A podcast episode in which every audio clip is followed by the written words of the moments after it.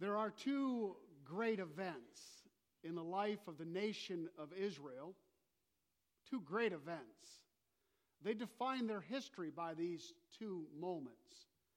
There was the moment that they came out of Egypt and crossed over the Red Sea. And there was the moment, after 40 years in the desert, that they passed over the Jordan River and entered the promised land. Two great moments. These two great moments have their parallel in the Christian life for us today. And this is why this book is so relevant to us. The moment we got saved, you came to Christ, was it not a great moment? Amen. You were called out of Egypt, which is a picture of the world and a bondage to sin. You didn't even know you were in bondage to sin down there in Egypt. And God called us, and we crossed over and got saved. We're going to parallel those two great moments. And the second great moment for any believer is the moment when they understand and see that the Christian life is not by works of effort, but fully by the grace of God, fully received, wherein God has accomplished everything you need. And it's a matter of not trying harder, but trusting deeper. Don't take that second moment for granted. There are many believers who never get to that moment, who die in the wilderness of the dryness and never experience the abundant life that Christ promised. So I want us to look at those two great moments in contrast, and I want you to look at Joshua chapter 1, verse 10. Joshua chapter 1, verse 10. because these two verses set up the context. And by the way, chapter 1, verse 10 begins Joshua commanding, leading the people in practical nature. He spent the first nine verses in communion with God, where God spoke to him clearly about the adventure and about the conquest and reassuring him to be strong and courageous. It's always in that order, you know. Believers draw service out of communion. And the quietness when God speaks is the prelude to Him doing something in your life. It's never the flip flop. And so that's an important order to, to, to note. Notice verse 10. And Joshua commanded the officers of the people. Now, Joshua was a general. Joshua wasn't a spiritual leader up until this point. So he was familiar with commanding officers, and this is what he begins to do. Let's contrast the two great moments before we look at those verses. Uh, the map behind me you will see this is Egypt over here. This is Goshen. This is where the Jews were placed in uh, slave labor camps to build the bricks for the pyramids of Ramses and the, and the pharaohs. 400 years they were there. 400 years in bondage. That's generation after generation after generation, they were slaves.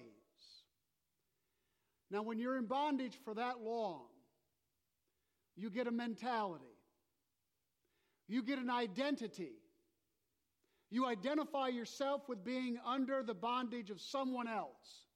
It's a slave mentality.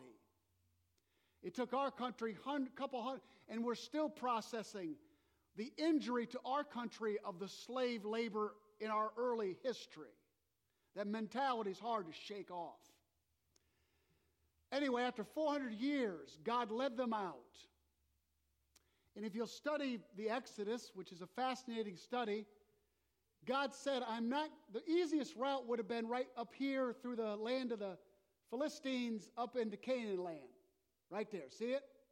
It's all dry land, easy pass. But God said, I will not lead them in that direction because if I do, they'll have an opportunity to return to Egypt. Notice no mention of Pharaoh's army chasing them or God's concern over that. He could have wiped them out in the desert as easily as he drowned them in a sea. That's not an issue. The issue is the people of Israel with their mindset with the opportunity to go back over that landmass back down into Egypt. God said, I'm going to lead them differently. So he takes them out of here and he brings them down this coastline right down here. Over a matter of weeks, they kind of wandered, wandered, wandered, got about there. Now think back when you got saved. Were there not some weeks and months that the pressure of the Holy Spirit was bearing upon you? That you knew that something was wrong? That you needed Christ and you didn't know you needed Him? God was upsetting your life, making you dissatisfied with the things you had and the people in your life? God carries us in unusual paths. My story's different than yours. It was a matter of five or six months for me that I began to try to clean my life up. I quit smoking. I cut my drinking down. I began to be very lonely and dissatisfied with life. I was 18, 19 years old. And after four, five, six months of that misery, I always was a happy guy. God was bringing me through misery because He was taking me out of Egypt. It wasn't until August of 1979 that I gave my heart to Christ. But the path is unusual, isn't it? It always is. Doesn't make a lick of sense. God rarely does. So they wandered down here and they crossed over the Red Sea. And the moment was dramatic. You can't write stuff that good. Moses, in the spirit of Charlton Heston, lifted the rod up and the waters parted, and dry land appeared. The Israelites had their backs against the water, if you will. Cornered, God sets up a screen, a, a fiery cloud that they could not get through as God split the sea. Israelites didn't create a pump system.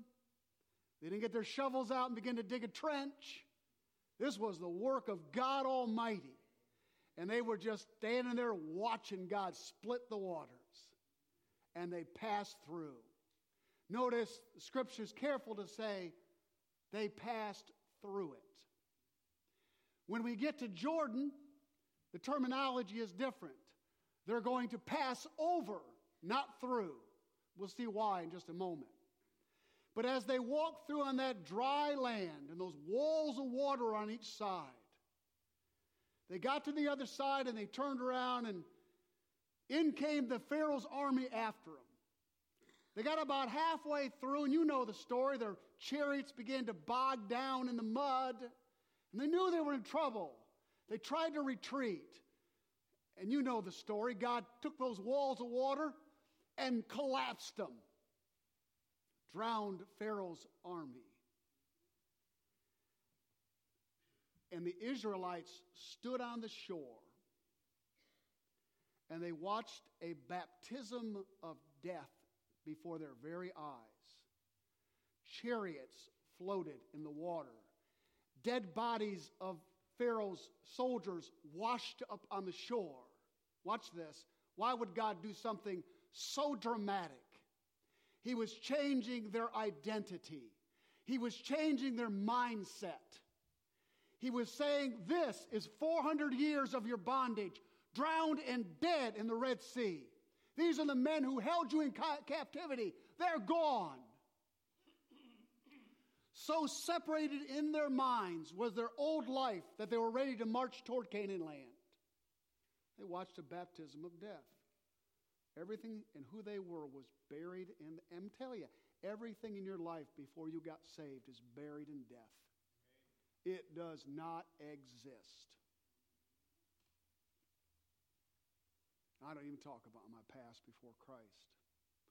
Come ask me a question of who I was before I was saved, and I won't even, I won't even talk to you about it because it's gone. It's buried. So, they got we get saved at the Red Sea. I love the fact it's called the Red Sea.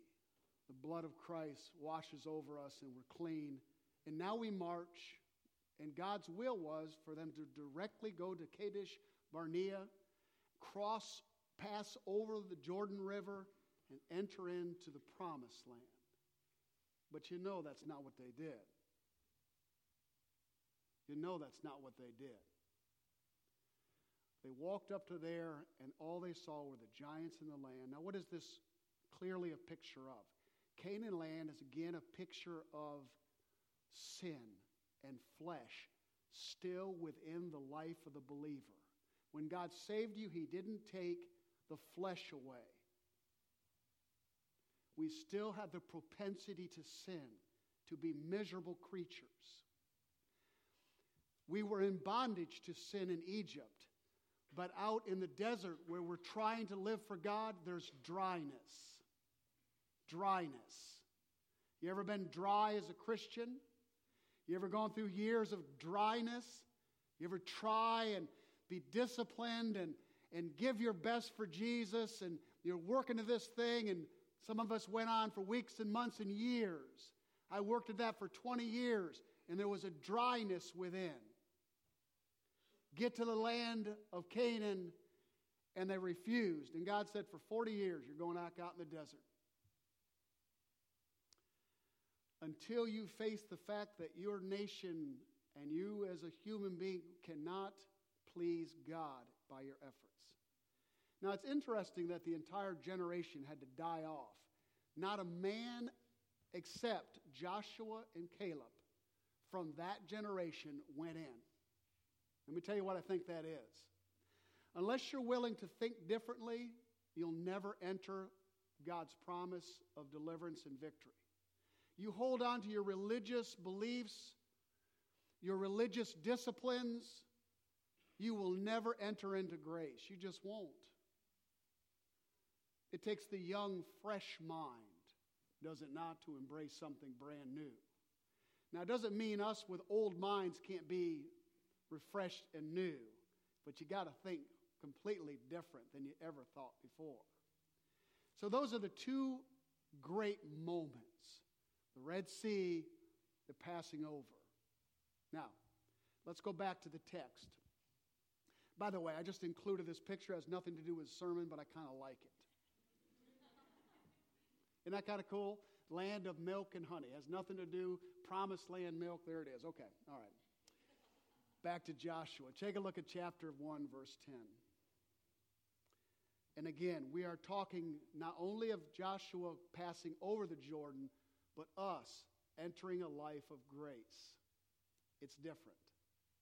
Chapter 1, verse 10 And Joshua commanded the officers of the people, verse 11, this is what he commanded them pass through the midst of the camp and command the people.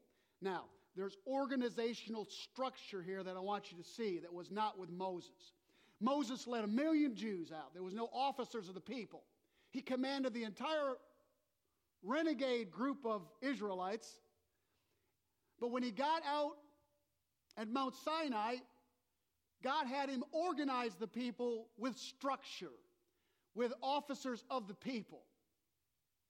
Now, when you got saved, how much did you really understand about Christianity? Hardly a thing. You knew God was doing, somebody was doing something to me. And it was almost like after it was all over, you're like, what happened to me? I know Jesus died for me, and I believed on that, and I, I know I'm forgiven of my sins. Other than that, I'm Mr. Clueless here. I don't know. And what is required to begin to understand victory is a structured approach to Christianity where you understand that now you got saved, you are to be a part of the body of Christ. That this thing's a lot bigger than just you getting your sins forgiven. That you are to be part of the camp, if you will. There's no such idea in the New Testament about individual Christianity. We are the Christianity of the body of Christ. In Ephesians chapter 4, verse 13, Paul is very clear about spiritual growth, and he says, Until we all come to the acknowledgement of the truth, all of us together as a church. This is not about me growing and you growing, this is about us growing as a body of Christ. So there's structure within the camp now, it's different. There's officers of the people. They pass through and there's an announcement. Look at verse 11. Command the people. By the way, that's the second word, time he used the word command. He commanded and he told the officers to command the people. What does this speak to? There is an authority in preaching, there's an authority in the message of grace, there's an authority that we as preachers and teachers have to communicate truth in a very definite and powerful way. That is teaching and preaching for you to rest in grace, to trust in Christ, to trust in His cross. This is not a suggestion of principles by way you live your life. This is an announcement of authority about a person that you are connected to, and He is connected in you. It is about us taking the message of the cross and welding it into the body of Christ. There's authority here, there's a command.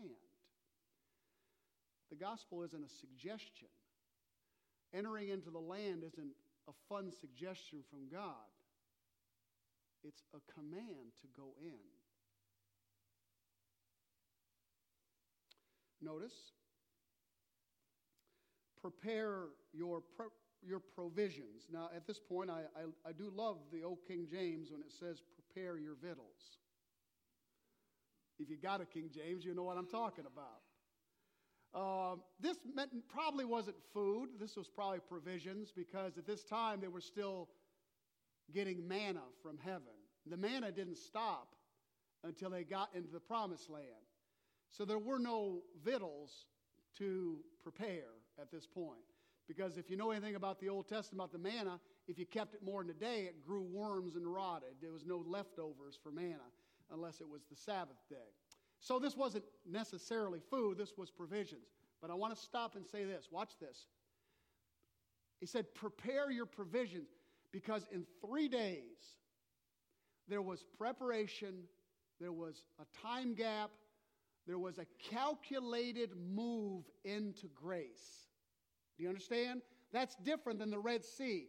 At the Red Sea, you showed up, your back was against the wall, you saw God's movement, you saw that Christ died for you, you got saved, you showed up on the other side of the shore, you're not, still not sure how you got over there because God did it. And so you're just, the whole thing was like this pressured thing. When they left the Passover, remember the Passover? Remember the Passover down in, down in Egypt, the blood? It was fast. It was quick. You didn't have time to prepare. In fact, that's why there's unleavened bread. Because there was no time for the yeast to take effect in the bread. That's why it's unleavened, it's flat. They didn't have time for it to ferment. Grab your stuff, we're going. I tried that on a vacation once with Karen. I'll never do it again because it didn't go real well. This is a woman who likes to know where she's going and to be prepared for it. I said, Grab your suitcase, we're going. She went, but after the weekend, I thought, I'll never try that again. But down in Israel, God came and said, Grab your stuff, we're going. But not when they got to the River Jordan. They'd had 40 years to think about it. And then when they got there, there was a preparation of their provisions, and they said, We're going to sit here for three days before we go in.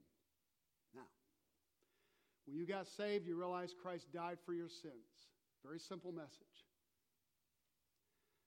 But the message of grace that not only did he die for you, but you died in him, is now to be thought out carefully in your mind.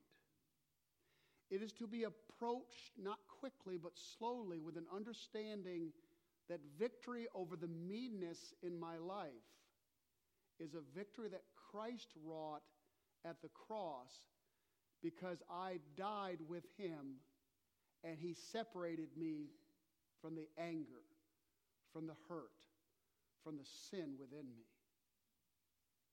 It is a calculated, slow process that you think through, that you embrace. No rush.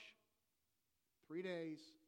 Prepare yourself and understand in a very calculated way you're going to receive the grace of God now for Him to be your very life. Different. So different. Take a look beyond. Prepare your provisions for within three days you are to pass over.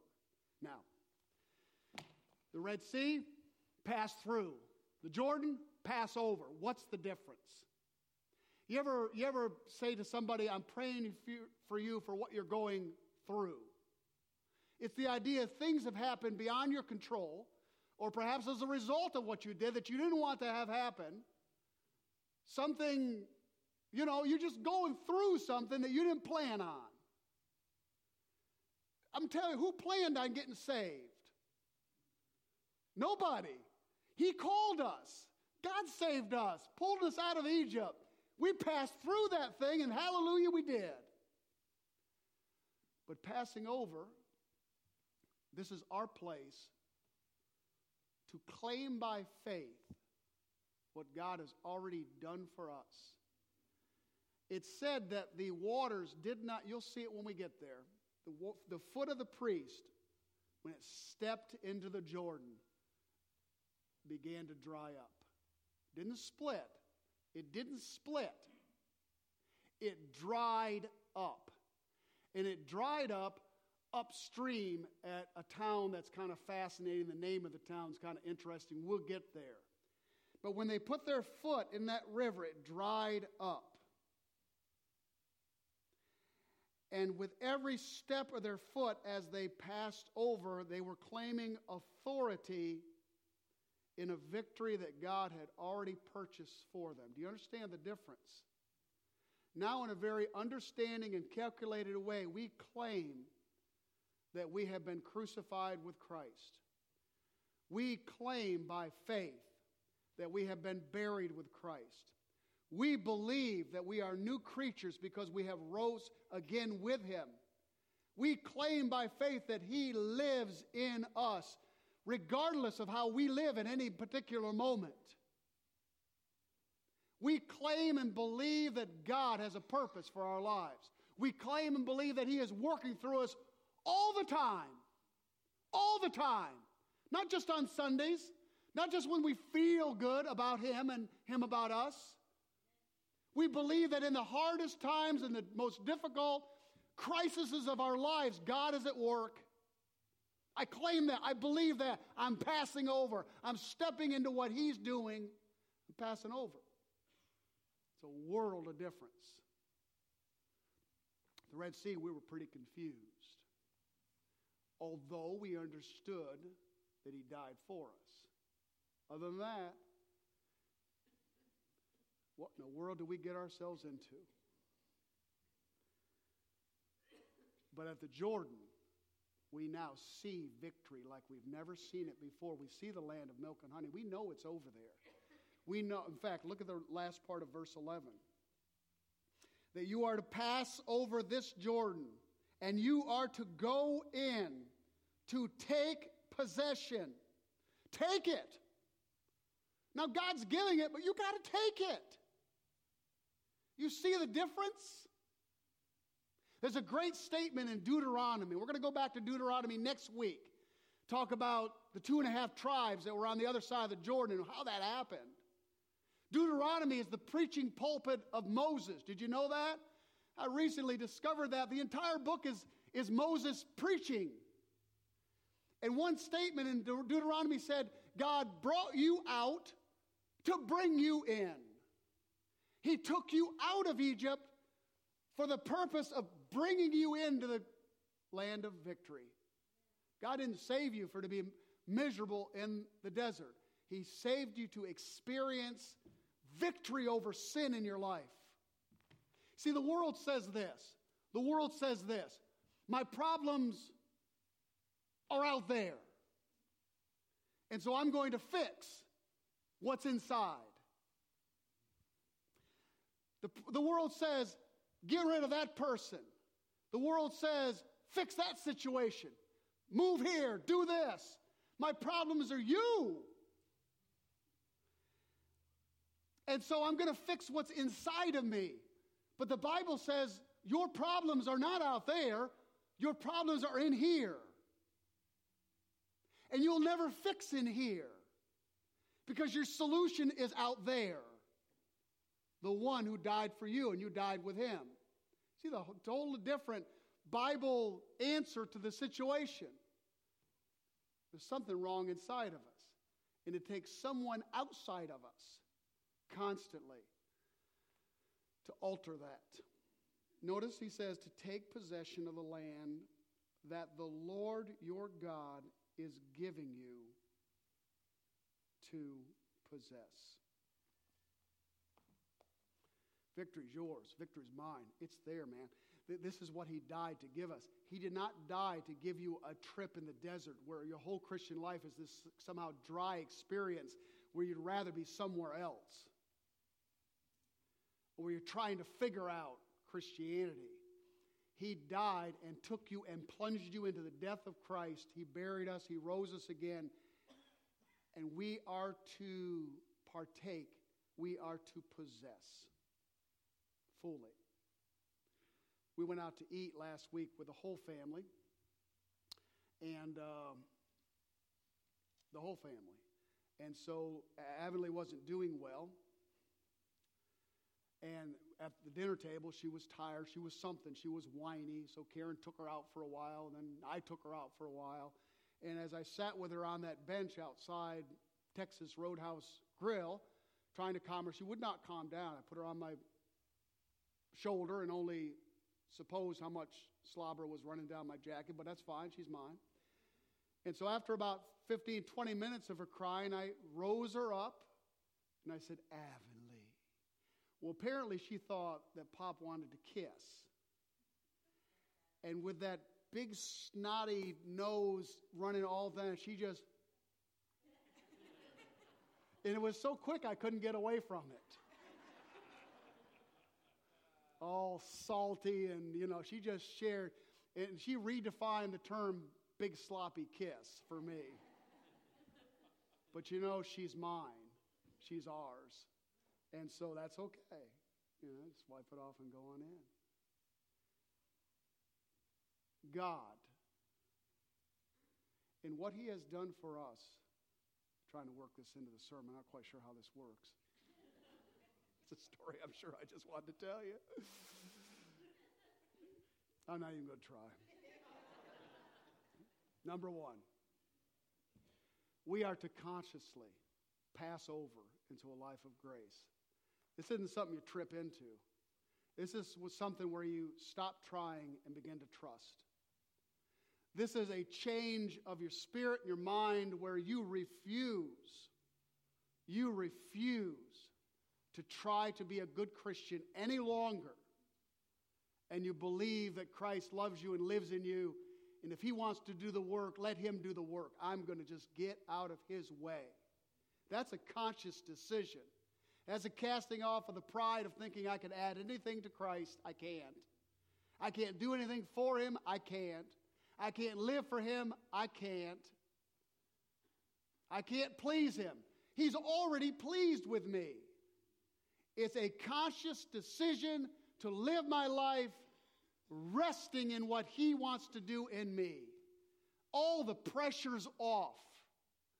I told you the story years ago about a college professor, and uh, he got us, five or six of us guys in there, and he, he gave all these syllabuses. You know, he gave all the syllabus about how to you know, make it A and all the things you had to do. And all the guys were stressing. And, you know, they were asking, well, what about that research paper? And what if it's this? And what if it's that? Finally got frustrated and he looked at the class and said, fellas, fellas, relax. Everybody got a 100, all right? Everybody gets a 100 for the class. Now, let's learn. I mean, there was a, there was a air sucked out of the room. All the guys were like, oh, God, thank you. Now, I'm not sure if everybody got a 100 if he kept his word. But you see, when there's no more performance based Christianity, all the pressure's off. Now you can do a most phenomenal thing. You can enjoy Him every day. Amen? You can enjoy Him. That's a, that's a novel thought, isn't it? I was never taught it for years and years that you actually can enjoy Christ.